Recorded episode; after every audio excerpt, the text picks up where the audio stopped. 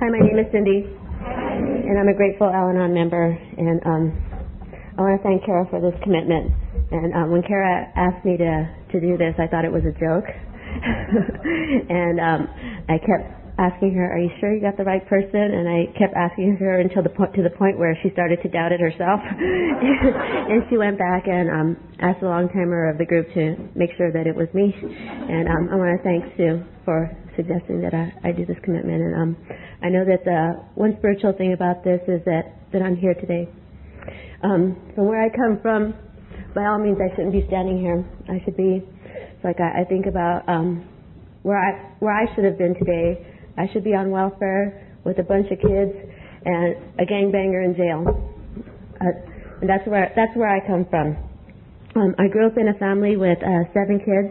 And my parents came here from Mexico to find a better life for us. And basically I know that part of that was they were following a drunk. My uncle was a drunk, and my parents' responsibility was to make sure that he was okay wherever he went. And he came to California, and they came to follow him to make sure that everything was okay, because my dad, he took care of him, and he protected him every time he got into fights. And that was my dad's responsibility to keep him out of trouble. And I grew up thinking something's wrong, but something was wrong with me. I didn't know what it was, and I just felt like I didn't fit into that family, and I thought that I was adopted because they were all dark-skinned, dark hair, and I was white, and I was called honky a lot when I was growing up, white girl, and Okie, and all those words, and I believed them when they called me that, because I didn't think I belonged in that family. But I didn't really think that, you know, I had that little self-righteous part of myself that there's something wrong with them, not with me, you know, because I fit in where we were at. They didn't fit in, because in the neighborhood that I grew up in when we first moved in there weren't very many Mexicans there, and our family stood out, you know, because we spoke Spanish, and nobody in that neighborhood spoke Spanish but us. And I thought that's the problem. You know, we don't fit in here. And for a long time, I didn't know it was alcoholism. I thought it was the fact that we were Mexican. That was the problem. And my sisters were tough, and I wasn't. I was scared all the time. And for a long time, my sisters and my brother, they were my protectors. And if you were a guy and you did something to me, I'd tell my brother, but I would add to it so that he would beat you up. My brother is 6', now he's 6'4", and he's big. So everybody in school was afraid of him because he was the biggest there in school, and my sisters were tough. And I remember my friends used to ask me, "Are your sisters in a gang?" And I say, "No, they're in a social club." They had this little group. My parents were very naive, and they had this little group they hung out with. You know, they had the jackets and the makeup and the streaks in their hair and the Pendletons and the khakis. And they told my mother that it wasn't a gang, it was a social club. And the things that they did was, it was social. They were going out. And they didn't tell my mom that they were going out and beating up on other girls and, you know, running down girls with cars. They didn't tell her all that stuff. And my mom believed, you know. And I know that my mom kept a lot from us. She tried to make everything okay. And, she thought that I didn't know a lot of what was going on, but I listened a lot. You know, I listened. You know, I listened to those conversations that my parents would have when I was sleeping about my uncle. Why is he flying to Colombia again? You know, what is he doing? You know, what's this business about? This is a front. I listened to all that stuff, and I took it in. I just never said anything.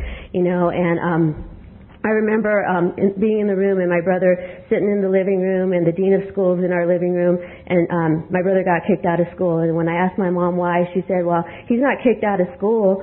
He's just getting such good grades that he's going to do home teaching now, and he's going to work." And basically what my brother got kicked out of school for was he was selling drugs, and my sister was his supplier. And, you know, but my mom, the way she made it look is that he's really smart. And when my friends asked me why my brother wasn't there, that's the story that I gave them. You know, he's really smart, and he's working, and for some reason, they let him graduate at the end with the class. So that's like everything looked okay.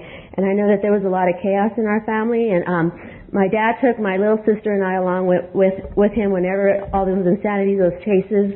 I remember my older brother's a drunk, and today I can say that, and today I know what it is. And he's taken on the same route as my uncle.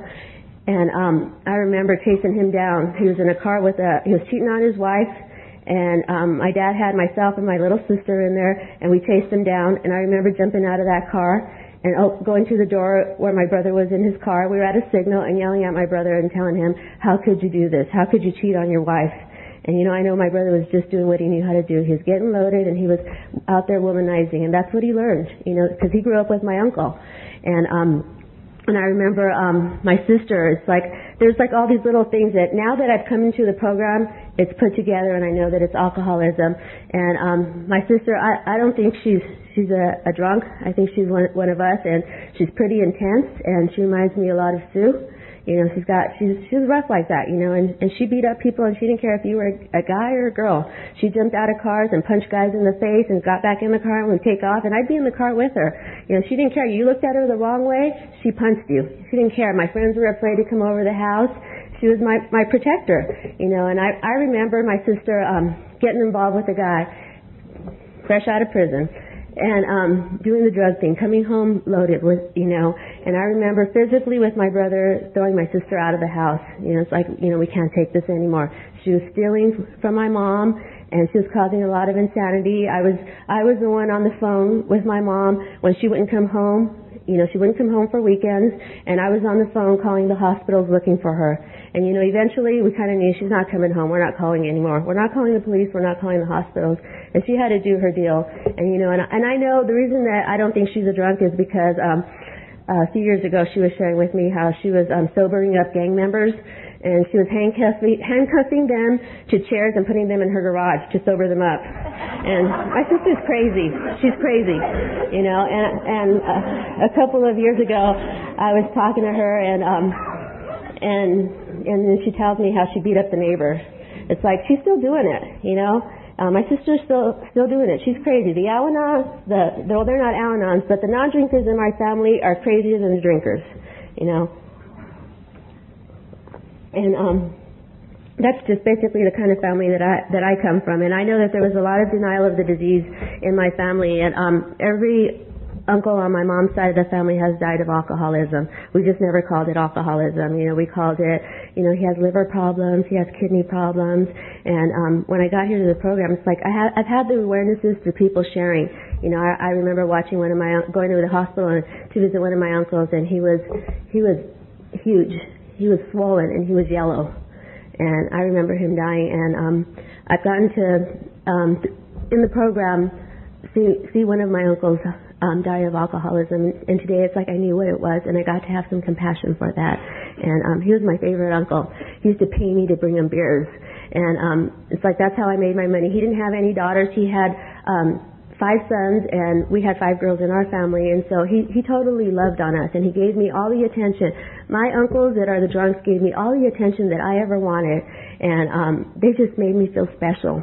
You know, it's like every time I was around them, I felt like I was special, and they gave me that special attention, and I was attracted to that. And I felt like in our family, we're boring, you know. Why don't my parents get divorced, or why don't we ever move? And I just felt like my family was really boring. And the excitement was at my cousin's house, and that's where I always wanted to be. And, you know, it came to a point where I know that there was a fight between my dad and my uncle, and I know there was drinking involved, and I just remember them packing up the car with all the kids in the station wagon and say, we're getting out of here, and we're not coming back. And I remember my uncle being drunk. I just don't remember the whole gist of it, and there was a lot of gap and a lot of years before we went back to that house, and it's just like we just isolated. My parents were trying to keep us away from the drinking and hide us from it so that we couldn't see, and you know, and nevertheless that, you know, we'd walk out of the front of our house and there'd be somebody shooting up in front of the house.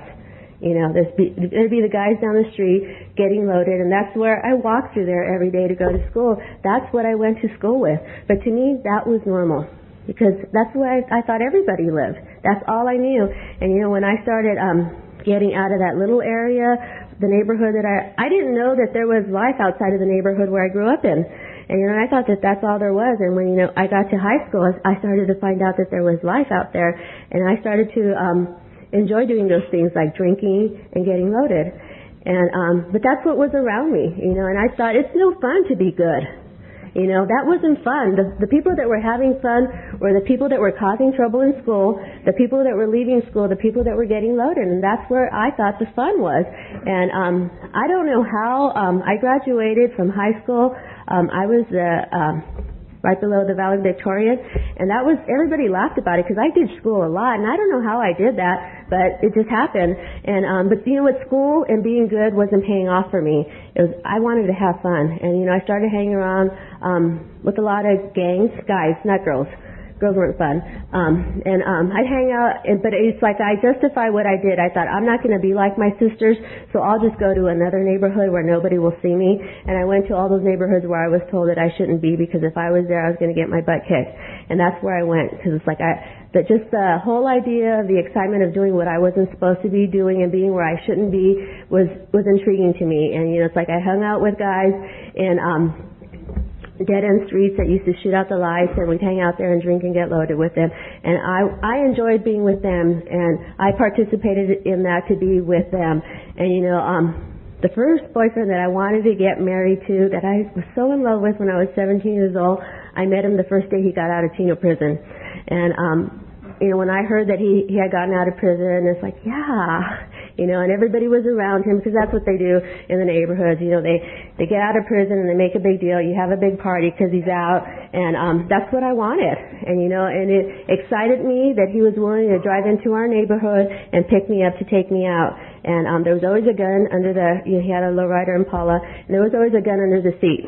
You know, and that's the way he got in, and it's like then we would just zoom out to go. And that excited me, you know, and I never thought that I could be hurt, or that, you know, that anything could happen, because I felt like I was invincible. You're like, nothing can happen to me as long as I'm with him.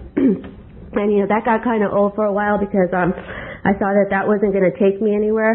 I was always in search of someone who was going to take me away from this bad life that I had, and somebody that was going to rescue me. And it took a little while for me to figure out that a gangbanger wasn't going to take me out of there. You know, somebody that didn't work at all he did was get loaded, wasn't going to take me out of that. And I started to look for Mr. Right somewhere else. And you know, I tried everything to fix me. You know, I wanted to be rescued, and I tried everything. I tried all hang out with all different kinds of people. Then it's like, okay, well, I'll just step a notch up. I'll hang out with these guys that go to have car clubs. At least they have nice cars, you know. And you know, it's the same thing. I was doing the same thing, and then everything really took off for me when I started. I started going to clubs in Hollywood, and there's this one place that I used to go to, and it was called Circus, and it was a circus. You know, you walk in there, it's a warehouse, and there's every type of freak in there.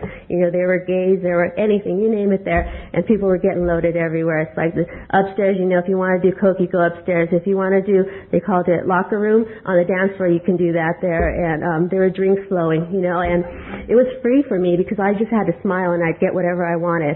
You know, and it helped me to feel like I fit in, you know, and I felt like I was special there. And, you know, and I never seen so many guys in one place. And, and that's just like my whole mentality has always been. It's like I lived in this little neighborhood where I was just limited, and then all of a sudden I started to get out and see that there was another world out there. But I was always looking for a fix, and I always thought that it would come in the means of a man. I was going to meet a rich man, and he was going to take me out of where I was living, because poor me. And but the places that I was looking for them were, I wasn't going to find a rich man there, but I thought, you know, I'd interview. You know, it's like, what do you do for a living? What kind of car do you drive? Where do you live? And then I look at the clothes, and I look at the shoes. If the shoes don't match the clothes, then he really didn't have money. And, and you know, it's like I did that. And one thing is that I know that for myself that no relationship ever fixed me. You know, no one guy ever fixed me. And I just thought, you know, it's like my friend and I, we had this saying is that men are like money in the bank. You always have to have some in the bank because you never know when you'll need to withdraw. And it's like one was never enough. It's like this one had this quality, that one had this quality, and this one would give me this attention, and that one would give me that attention. And I never had any ambition to get married or settle down because I was always on the search. And I never felt that I could be faithful in a relationship. You know, so I thought, it's like, what's the use? If I were to get married, I would cheat. So why even bother with that? So I never, you know, had these dreams of walking down the aisle with the white dress or all these things that most girls have growing up. I didn't have those dreams, you know. It's like I just wanted to have fun. That's all I wanted to do was have fun and be irresponsible. and have somebody take care of all those bills. I charged up a Storm and credit card because, and I really, really believed this, that I was going to meet a rich man and he was going to pay all those bills. And there was just, that wasn't an insane thought to me. That was like, that was, to me, I thought that's reality. You know, you just cause all this wreckage and somebody's going to clean it up for you. But you just got to keep looking for that right person and just keep building up that wreckage as you go along. And, you know, the day came when Mr. Wright walked in the door, and he had a suit on, and he had the right shoes on, and so I remember telling my friend, I want him. I'm going to get him. And it took me a while to work it, but, you know, it's like, I don't think that I got him. It was funny. The night that I saw him at a club, and he came up to me, and he asked me to dance, and he asked me for a ride home. Later on, I found out that he had DUIs, and he never drove to a club because he didn't want to get one on the way home. So they take a cab to the club, and then these five girls should take them home. And it didn't matter who they were, just somebody. And I remember going up to his apartment, and then him telling my friend and I, take off your shoes. And we're like, take off our shoes? And he said, don't make a lot of noise. Just take off your shoes. And the reason was that they always had girls up there, and, you know, girls with their high pumps making all that noise. So the landlord knew that they kept they'd have parties with girls up there all the time, so you had to be quiet going up there so that he wouldn't get kicked out of there. And when I walked into that apartment, and this is my insanity, is that the couch was turned upside down. There was papers all over the place. There was joints in the refrigerator. And I didn't see anything wrong with that. And I thought, oh, he needs help. He needs somebody to clean this place for him. And I took that on as my responsibility. And that was my way in. And, you know, later on I found out that he had a BMW and his parents had a business, so that was even more plus, you know. And so it's like I took the responsibility of taking care of him. And I'd go to that apartment and clean it up. And, you know, I'd go in the morning to work at 7 o'clock and take him breakfast.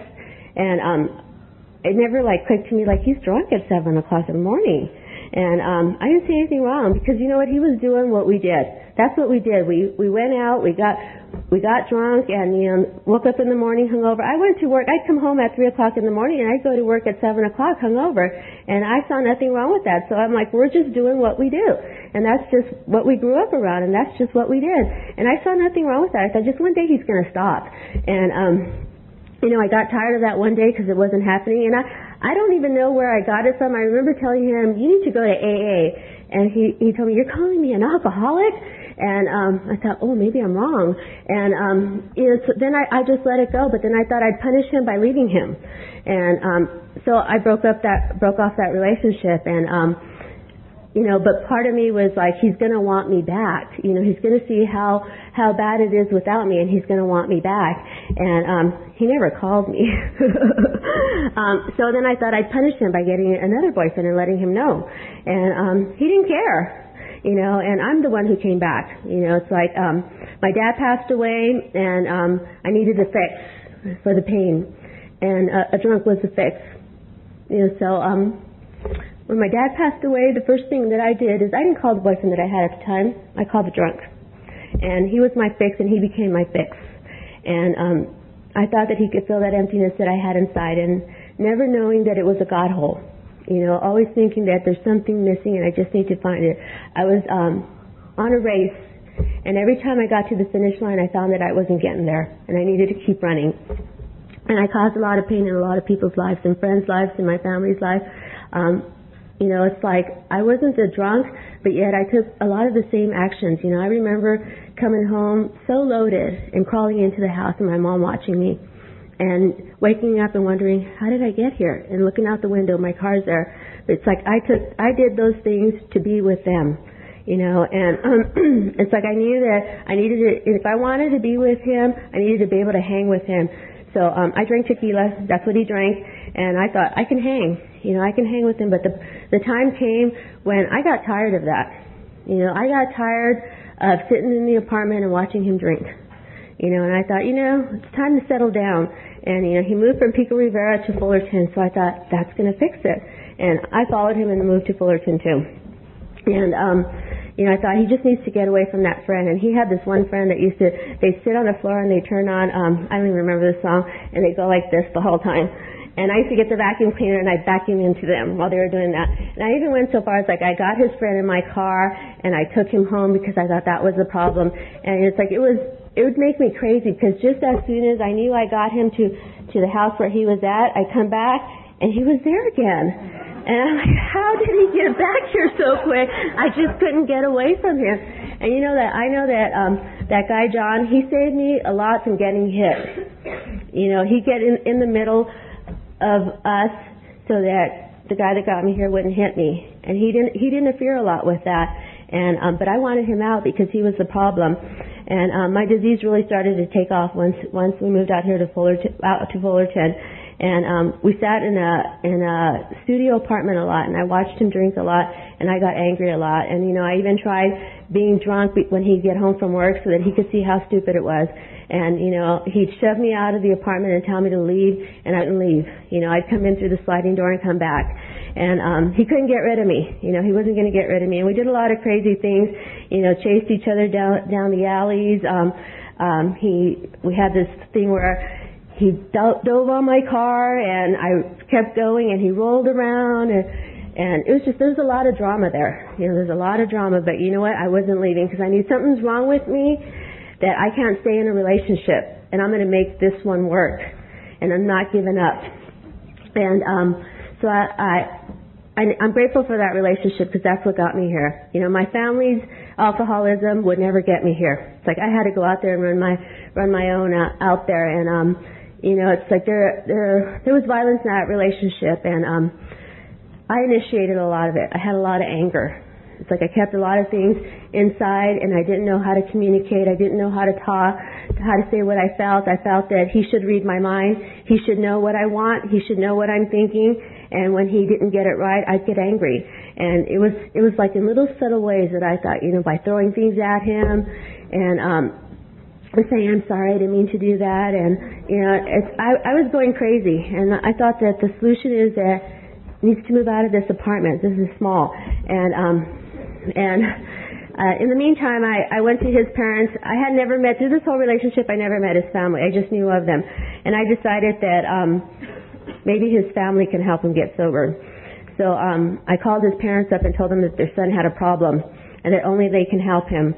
And but I told them, but don't tell them I called you. And they met with me, and I told them everything. And I remember his dad always telling me, Cindy, why don't you just leave? And I said, but I love him. And no sooner did I get home that they had already called him, and that just made it worse, you know. And he tried several times to get sober, but it was never because he wanted to. It was just to get us off his back, just to keep the things that his family had given him, you know, because they had money. And one of their fixes for him was to buy him a house and buy him a business, buy him a restaurant. And that was their way of keeping him busy so he wouldn't drink. And his dad would call me occasionally to ask me if he was still drinking. And I always said, no, he's not, knowing that he was. And it just kept getting crazier. And we moved into the perfect little neighborhood, you know, with all the white picket fences, looked good on the outside. And we moved midnight the day before New Year's. And he and I moved everything at midnight, and we found some drunk wandering around, and he told him, you know, if you help, then you can take the stuff that I don't want. And we thought that, you know, this way the people don't see us moving in, they won't know who we are, and we wake up in the morning and we're already living there. And I thought that was a great idea because then it was going to be New Year's. And if we started the New Year's off in the right neighborhood, everything was going to be okay. And it's just like that was just the beginning of the end.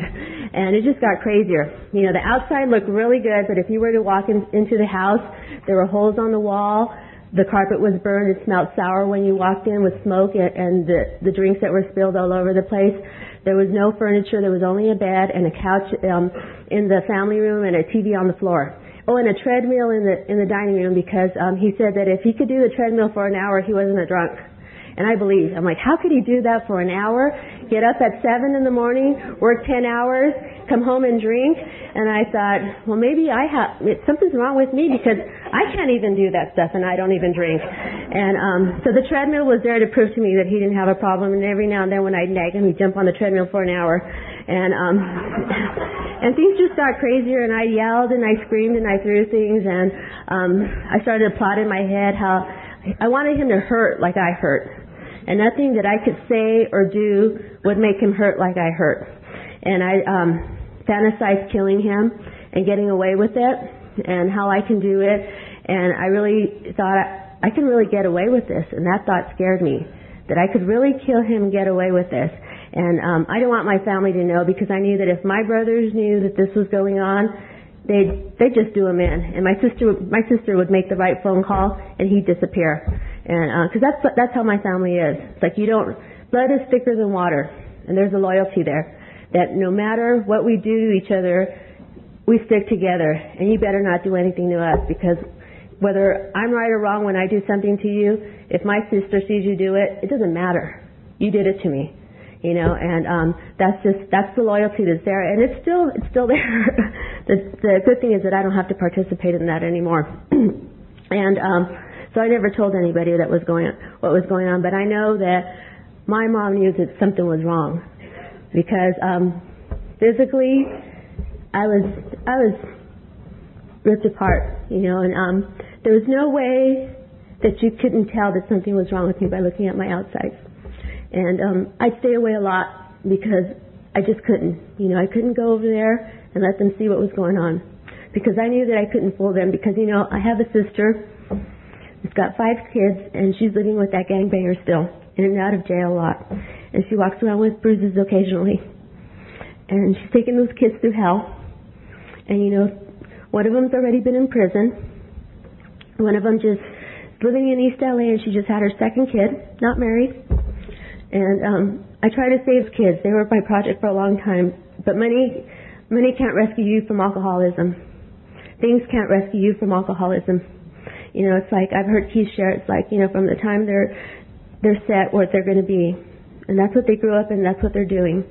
And it's like, I couldn't rescue them. And I was doing the same thing. I judged her for living that way, but yet I was living the exact same way. You know, but I thought, well, but you know what? I have things on the outside. I bring those Nordstrom boxes every Christmas, so I'm okay. You know, I'm not asking them for money, so I'm okay. But I was doing the exact same thing, so I isolated from my family, and I don't live that far from them. And my mom would make phone calls occasionally to people that I work with to ask to see if I was okay. And they started calling his family, and that pissed me off, because they started calling his family looking for me. And that just made me stay away from them even that much more. And I hated her. You know, it's like, why is she meddling in my life?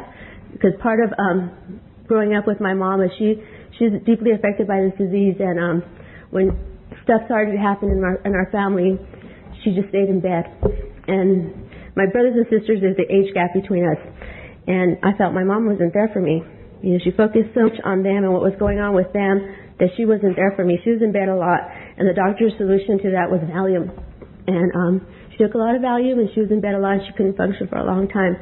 And when she decided that she wanted to be a part of my life, and she passed that phase, I was like, screw you. You weren't there when I needed you, and I don't need you now. And so I just, like, pushed my family away. You know, eventually I got to a place where it's like I just couldn't keep it together anymore. I was driving 2 hours to work because I thought that was my fix, that money was my fix.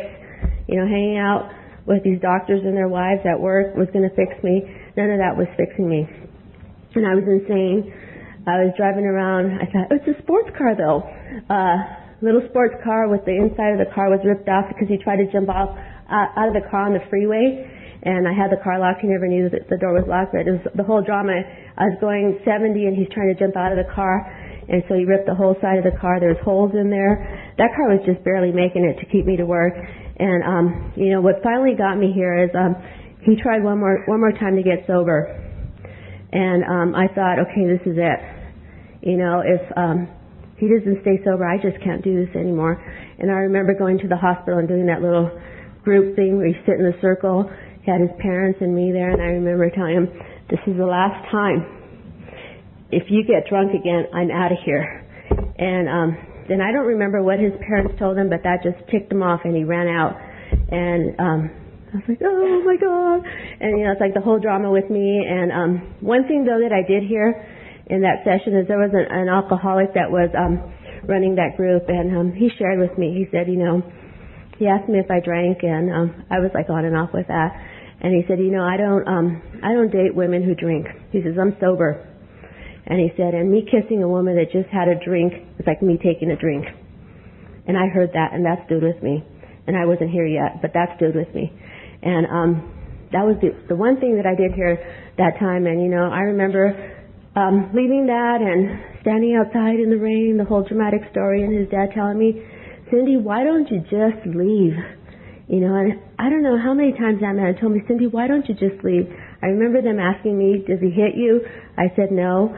And it's like, you know, just at that I wasn't going to leave. So he went through the 3-day thing, and I was calling the hospital. You're letting him out too soon. That's not long enough. He needs to be in there longer.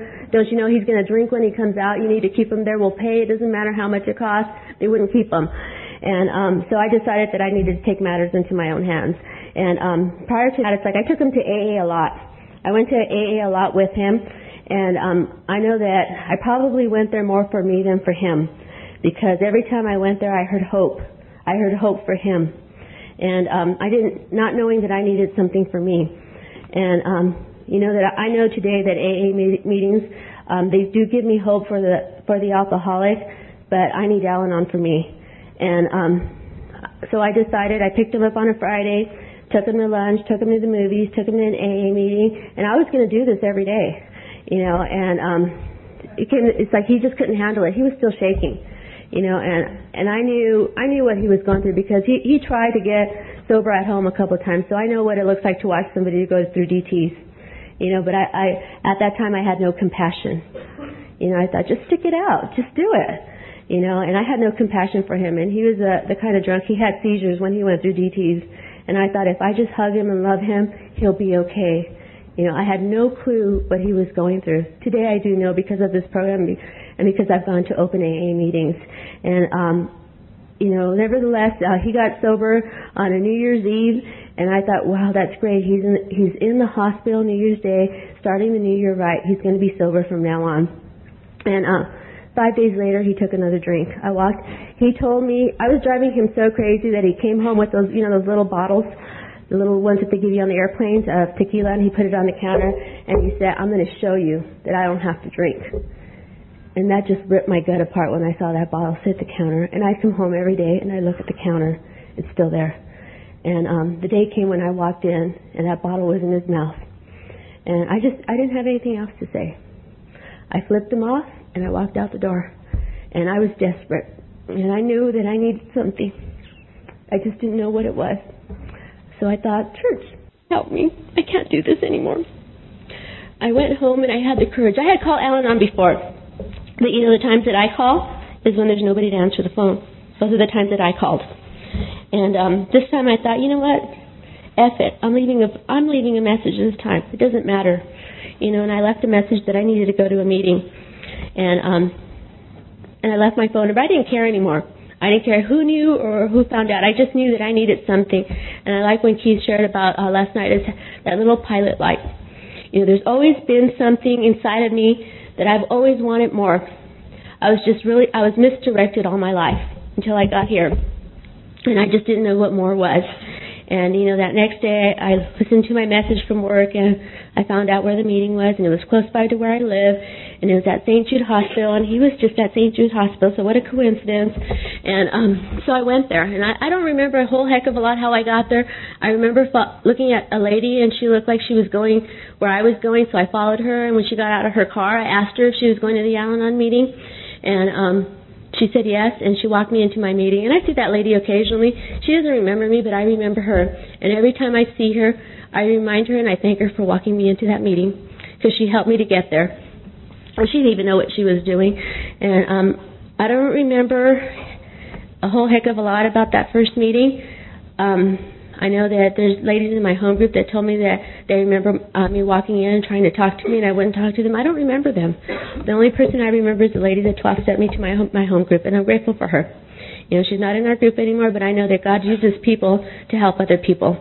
And I know I'm grateful that she was there that night, and that when she shared with me, I identified. You know, I had a few days before beat him up, and I walked in the house, and I knew there was a car in the driveway, and I knew that something was going on there. I knew it wasn't right, but I wasn't going to leave. I was going to go in there, and I was going to find out. And when I walked in the house, there was a woman sitting in the on the bed, and he was laying in bed. And she was like, she looked like she was like 70 years old. She was all wrinkled up and gray. And I thought, it's just her over me. And I went after her, and I hit her. And she ran out of the house like that. And I wasn't satisfied with that. Somebody was going to pay. And so I started beating up on him, and it pissed me off that he wouldn't fight back. You know, he wouldn't fight back with me. He just lay there and let me hit him. And I pulled the blankets off the bed, and I thought, I'll be damned if somebody's going to sleep on the blankets that I paid for. And I threw him in the fireplace, and I lit him on fire. And that's my insanity.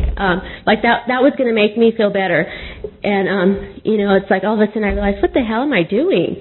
You know, and I turned that fire off, and I said to myself, well, nobody knows what happens. I know, God knows, I'm not saying anything about this. And the next day, I didn't say anything about it. He didn't say anything about it. So it was okay, but inside I was dying. And that night that I went to my first meeting, she shared something with me that made it safe for me to share that with her. And it gave me some relief that somebody knew what it was like. Somebody knew what it felt like to have that anger inside of you. And she asked me for my phone number, and I don't know why she gave it to me, because I was really kind of iffy with white people. You know, I didn't trust them because I thought you were better than me, because that's the mentality that I grew up with. I grew up in a neighborhood with Mexicans and blacks, and we were the poor people, and the white people were the rich people, and they were the ones that had the good life. And but I trusted her. There was just something that I trusted her. And the next day she called me, and she would talk to me in a way that I thought, it's like, this is kind of manipulative, because she asked me things, and I don't really get a chance to say no, and I end up doing things that I really didn't want to do. And I'm grateful for that, because if it weren't for that, I wouldn't have made it to that second meeting. And that second meeting is where I call my home group now. And that's where I saw the attraction. That's where I saw what I wanted. And I kept going back, and eventually I didn't want to go back to that Monday night meeting anymore, because I thought, do I have to go there? Because I thought, one thing that I grew up with was with loyalty, and I thought that I had to go back to that meeting because that's the first place that I went to, and that's where I found the hope. And I kept coming back, and he got sober for a while, and one of the things that I heard when I first got here was that a newly sober alcoholic can't live with an old idea. Either he's going to leave you or he's going to get drunk. And that was something that I never heard before. You know, I knew how not to support sobriety. I learned that very well on my own, and I didn't need anybody's help. I didn't know how to support sobriety. And I heard keep coming back. And I was really desperate. And there's a lot of little phrases that I heard. Believe that I believe that your life is going to get better. I cried like, I don't know how many meetings. I just cried every meeting that I came to. But every time I left, I felt better. And I'm grateful that we were really busy that first year that I got here. It's like we were always going all over the place, and I didn't know how to say no, so I was going all over the place with everybody, and I didn't even know where the hell I was going. I was just going. And I'm grateful for that, because I remember one of the first things that I got to do is I got to go listen to our Buddha share. And I heard a lot of hope there, and I heard a lot of strength there. And I came home so excited. And when I talked to him, he was just like, whatever. And when I told him I was working the steps, he said, oh, you're trying to be like you're in AA. And but I didn't care. You know, I didn't care. And I started to get stronger. And, you know, I always had that anxiety about me that he's going to get drunk again. And you told me that if I kept coming back, that irregardless of whether he stayed drunk or sober, that I was going to be okay. And I believed. I believed that. And, you know, that pain that I had inside of me started to ease. And it's been a process. You know, I heard that recovery is not a destination, it's a journey. And it has been a journey. And things got better, and, you know, eventually he did drink again. And when I got here to the program, I had this pain inside of me that I thought that I can't live without him. That if anything were to happen to him or if he were to leave me, that I would die. And, you know, that feeling went away. And I didn't know. I was asked whether I wanted to stay or go, and I didn't know. I just knew that I didn't want to feel the pain anymore. And I was told that you'll know when you know. I didn't know what the hell that meant, but I believed. Whatever you were saying, I believed. I had nothing else anymore left. And, you know, the day that he drank, I knew he was drunk. I came home after a meeting. The windows were open. There was newspaper all over the place. The TV was on. All the doors were open, and nobody's home. And I knew. You know, so I didn't have to see him drunk to know, because I knew what it was like to live that way. And I'd experienced that before. And I didn't call my sponsor like I should have. I went out and looked for him, and I knew that there was a guy that he had just gotten sober with, so I called him. So we both, on our own, decided to look for him, and we would check with each other when we found him. And, you know, by the second day, I couldn't handle it anymore, and I did place that call to my sponsor. And I told her, I can't do this anymore. And she said, you have choices. And I said, well, how am I going to do this? You know, every time I say I'm leaving, I come back. And she told me exactly what to say. You know, and she told me how to say it. Because, see, every time I said I'm leaving and I left, I always left that little door open. I'm leaving because you're drinking.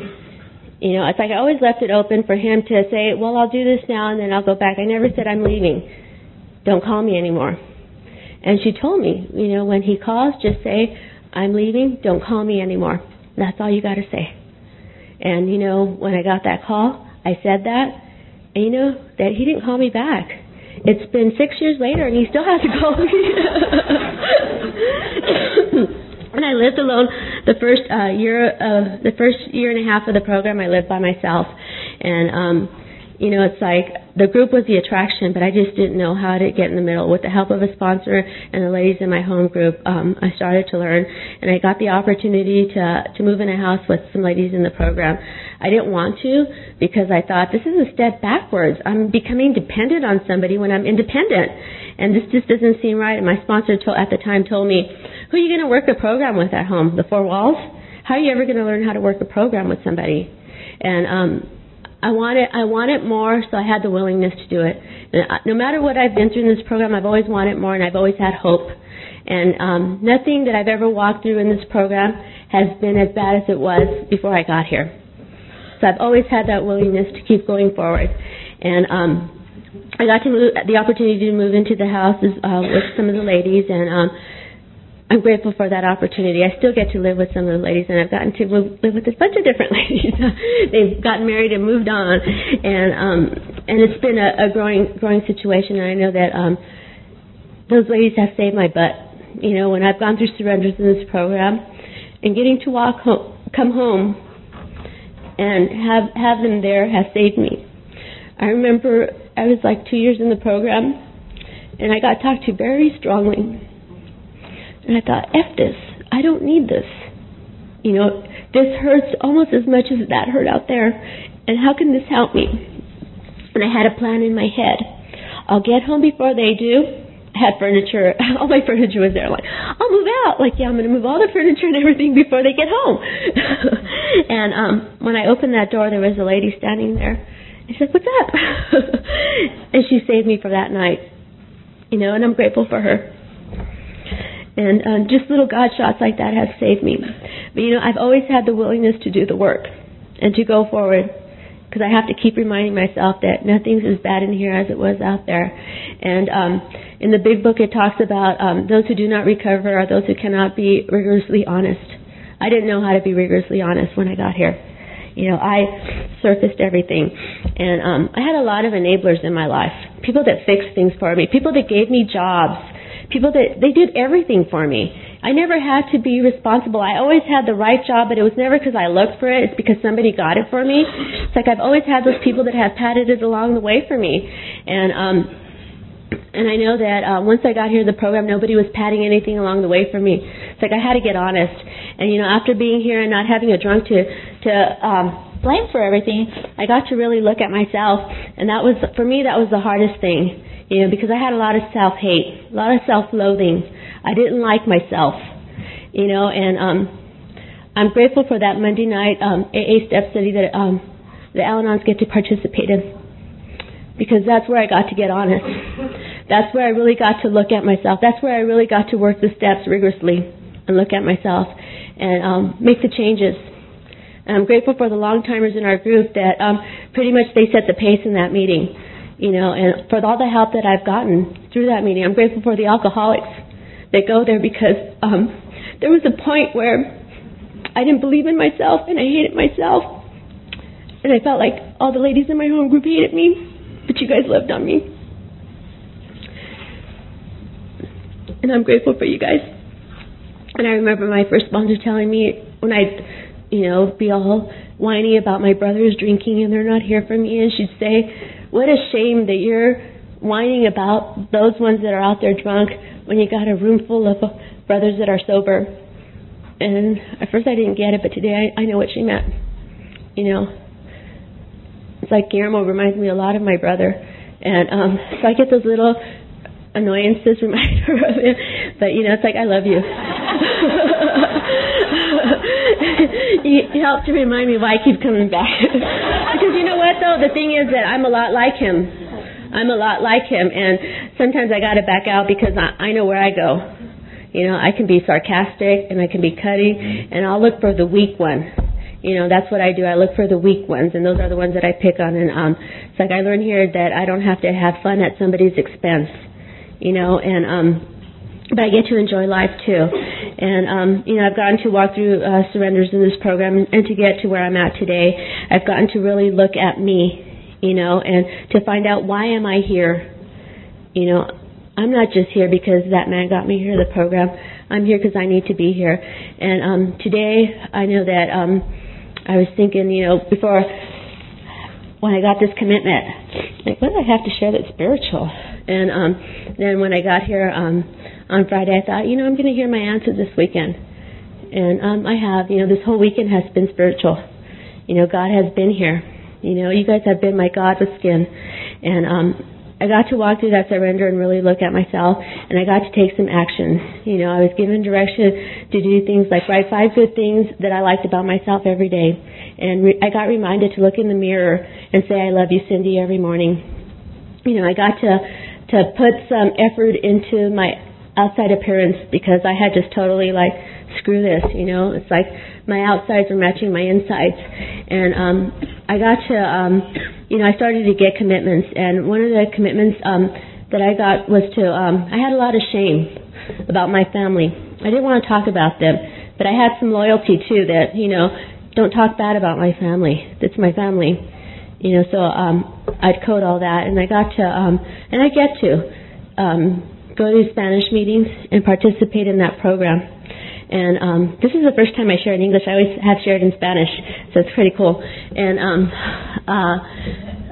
I've gotten to go there, and really, it's like I've learned through them what it's like to give for fun and for free, and not to expect anything back, and but not to give up either, because it's so easy to say, what, they don't want to do it, they don't want to work, they don't want to do anything, but there's little spurts of them that now that are coming out, it's like they've hung out there in the program for years, and they've just been content with what they have, they've taken the crumbs instead of going for the whole cookie.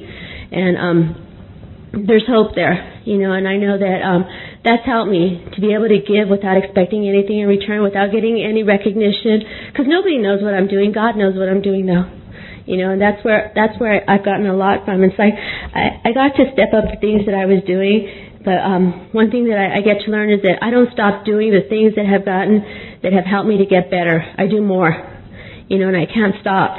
And it's like I think about the things I do, and I do them because I have to do them, not so much because I have to, because I need to, because I want this way of life. If I let up, I know where I go, and I don't want to go back to where I've been. I've come a long way, and I'm not going back. I want what the long timers want to have in this program. That's the attraction to me. And if I want what they have, I need to do what they do. And there's no buts. It's like I hear about, yeah, but I'm like, no, there's no buts. It's like I believe any direction that I've been given from somebody with time, I don't question it. I believe it. Because I know that every time I follow that direction, my life has gotten better. It doesn't matter how uncomfortable it's been walking through it. It doesn't matter what do they think about me because you're telling me this. It doesn't matter. It's like, F the vote, what I heard. One of my friends told me when I was walking through the surrender, she kept telling me, F the vote. Who cares what anybody thinks about you? And, I had to get to the point where really it's like, I don't care what anybody thinks about me. When I got to that first meeting, I didn't care what anybody thought. When I was out there yelling and screaming at the drunk and beating him up in public, I didn't care what anybody thought. You know, so why did all of a sudden I come here and I started to caring about what everybody thought about me? You know, when I didn't come here for friends. I didn't. I came here to stop the pain. I didn't want to keep doing the things that I was doing that were causing me pain, that were hurting the people that I loved. And you know, it's just I've been listening to, it's like my friend Marcia was telling me, I sent this little email to her, and she said, you don't have to, she told me something about, are you sending me this because you're trying to get spiritual? And I'm like, oh, you know me. I was like, really trying to, I was like, God, help me this week so I don't have any piss off, so I don't do anything negative, so that when I get here, I'm okay. And I come home on Friday night to... a drunk with a beer can and a kitchen torn up. Our landlord's a drunk. And he didn't expect me to be there. He knew that the girls had left earlier to come down here, and he didn't expect me to come home. So when I walked into the house, there were drawers all over the floor from the kitchen. The refrigerator was on the other side. And there was stuff all over the place, and there was a beer can there. And the radio was on, blaring, and he was there. And he looked at me like, what are you doing here? And, you know, he tries to hide his drinking from us. And, like, we don't know. He knows, you know, there's big books all over the house. There's Al-Anon literature all over the house. And every time somebody moves down out of one of his houses, he says, do any of your people need a place to live? Because he knows, you know, we've been consistent with our rent. We've been respectful of that home. And he knows. You know, he knows that there's something there. And, you know, I walked out of the house, and when I came back, there was a bag over the beer can. And I said, don't you know I'm an Al-Anon? I could smell it. and, you know, I got to ask him. I said, you know, I need some time to get ready. Do you think you can leave? And he said, are you asking me to leave? And I said, yes. And he said, well, can I have a half hour? And I was like, okay. And, you know, it's like, you know, I just got a reminder of why I keep coming back. It's like we get to work a program, even with our landlord. And, you know, there's one loving thing, though, that it's like I know that drunks, whether you're alcoholic and you're sober or whether you're a drunk, they're loving. You know, I have this neat story about him. And I wanted to plant flowers in front of the house. And our house is like green, no flowers, nothing. And I asked him one day if it was okay if I pulled out some of the stuff that was on the side and I put some flowers there. And I said, you don't have to worry about it. I'll do the work and I'll pay for it. And he's like, well, okay, I can have somebody do it for you. I said, no, it's okay, I'll do it. He said, well, what kind of flowers are you going to put there? And I said, I want calla lilies. I said, I'll buy them. You don't have to worry about it. And that was in the morning. And when I came home at night from my meeting, there were calla lilies planted there. And they were in bloom. And I was like, I love Mike. I love alcoholics. And that's why I keep coming back. And, you know, I'm grateful for AA, for the program that it's given me. I'm grateful for my life. You know, it's like I've heard long-timers share, this is a design for living. It's like I was given the steps and the traditions. I was given the fellowship. I was given long-timers with their experience, strength, and hope. And I've been taught how to live life. And, you know, that's what this program has given me. It's taught me how to live life, because what I did out there was not living life. I took actions, and I was crazy. And I've gotten how to be respectful, how to feel good about myself, how to feel good about the actions that I take. I used to hear a lot people go up to share on their birthday, is I get to be a lady today. And I thought, what? It's like, I'm a lady. And I know the difference today, what it's like. You know, I have this job that it's a God job, because my boss, I told him when I was new, because he was my boss at a different place before, that because I was excited that I had come to Al-Anon and I was feeling better, and I tried to tell him all about it. And I don't know that he remembers, but I know that I get to work with him now in a different aspect. He owns a company, and he called me over to work for him. And, you know, what's really cool about it is that because of this program, I know how to show up to work on time. I know how to be responsible. I know how to, it's like he doesn't have to worry that, you know, he's entrusted his business to me, that I'm gonna run it, and I'm not gonna screw him over, and that I'm gonna be there, and he trusts me. And the first 6 weeks of that job, when he asked me to come work for him, he wasn't ready for me, but he paid me for 6 weeks to stay home. You know, and that's because I've gotten to change in this program, because you've taught me, you know, how that. Because I used to argue with him a lot because I thought I knew better than him, and today I just keep my mouth shut. You know, and any time I have a program function, it's like it can be a last-minute thing. I don't have to tell him where I'm going. I just ask him, can I be off this day? And he's okay. And he asked me one time about how many people, he heard me talking to somebody, well, there's probably going to be 100 of us. And he said, you have a lot of friends. He said, is it like a club? And I said, yeah, sort of. And he knows that I have a lot of friends because, you know, some of you have gotten to come to my work and meet him. And he's a neat man. You know, it's like not everybody has to have a program to be, to have principles. And that's one thing I got to learn. I need a program to have principles. And today I get to do it different, too, in the dating area. You know, I get to be in a relationship today, and I get to be faithful. And, you know, my eye doesn't wander looking for something else because I have found what I needed inside of me. You know, it's not a man that's going to fix me. You know, the man I get to date, he's a plus in my life, and I'm grateful for his program. I'm grateful that he wants to be sober, you know, that I don't have to try to get him to work the steps. I'm going to have to read the steps with him and teach him how to work the steps because that's what I did before I got here. You know, and I'm grateful for the tool of sponsorship because I know that my sponsor is teaching me how to be in a relationship, you know, how to communicate, you know, that, you know, it's not the mind-reading game. And I'm grateful that he supports my program. And, you know, he, like I said, he adds to my life. You know, and it's like, you know, I'm not that clingy, needy person that I used to be. It's like, you know, I know wherever he's at, he's safe and he's doing what he needs to do. You know, and I trust. And a lot of what I've got is I trust in sponsorship. I trust in the strength of our group. And, you know, if anything, that's the basis of everything. In our group, the strength is sponsorship and the long-timers. You know, and they set the pace. You know, it's if you want what they've got, you got to do what they're doing. If not, you'll be gone. You know, and this is not. And my grandpa just says this is not the PTA. And I remember her telling me that before. And I'm like, huh? That was like a lot of the stuff. It'd be like, huh? Today I get it. Today I know what she means. You know, I've gotten to work with people that don't want to be here. They just want to hang out. They want to do the social thing. This is not a social club. You know, and I get to tell them all the things that I got to hear, you know, and I've gotten to find a belief for myself, a purpose for myself, and this is my belief. I know I need to be here. I want to be here. You know, I want to live this way of life. You don't have to sell it to me.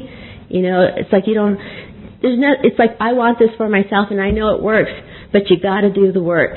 You know, you can't just hang out. You got to take the risk. You got to raise your hand. You got to do that commitment that scares the hell out of you and not worry about what anybody thinks about you because you're going to learn. You're going to learn through doing it. And I'm just really grateful for everyone being here, for my home group.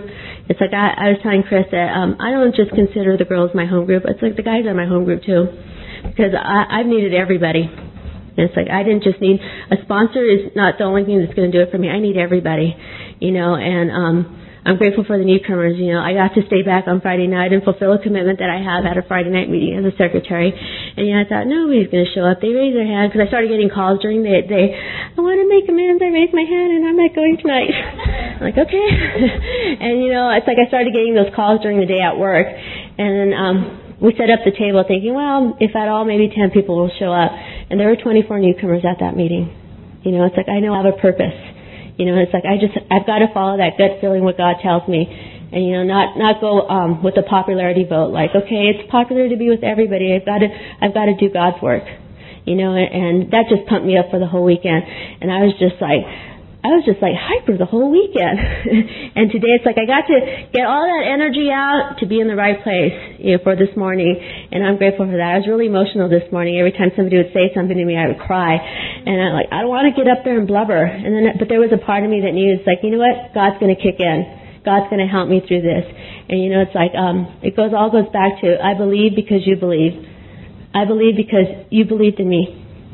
And I'm grateful for that.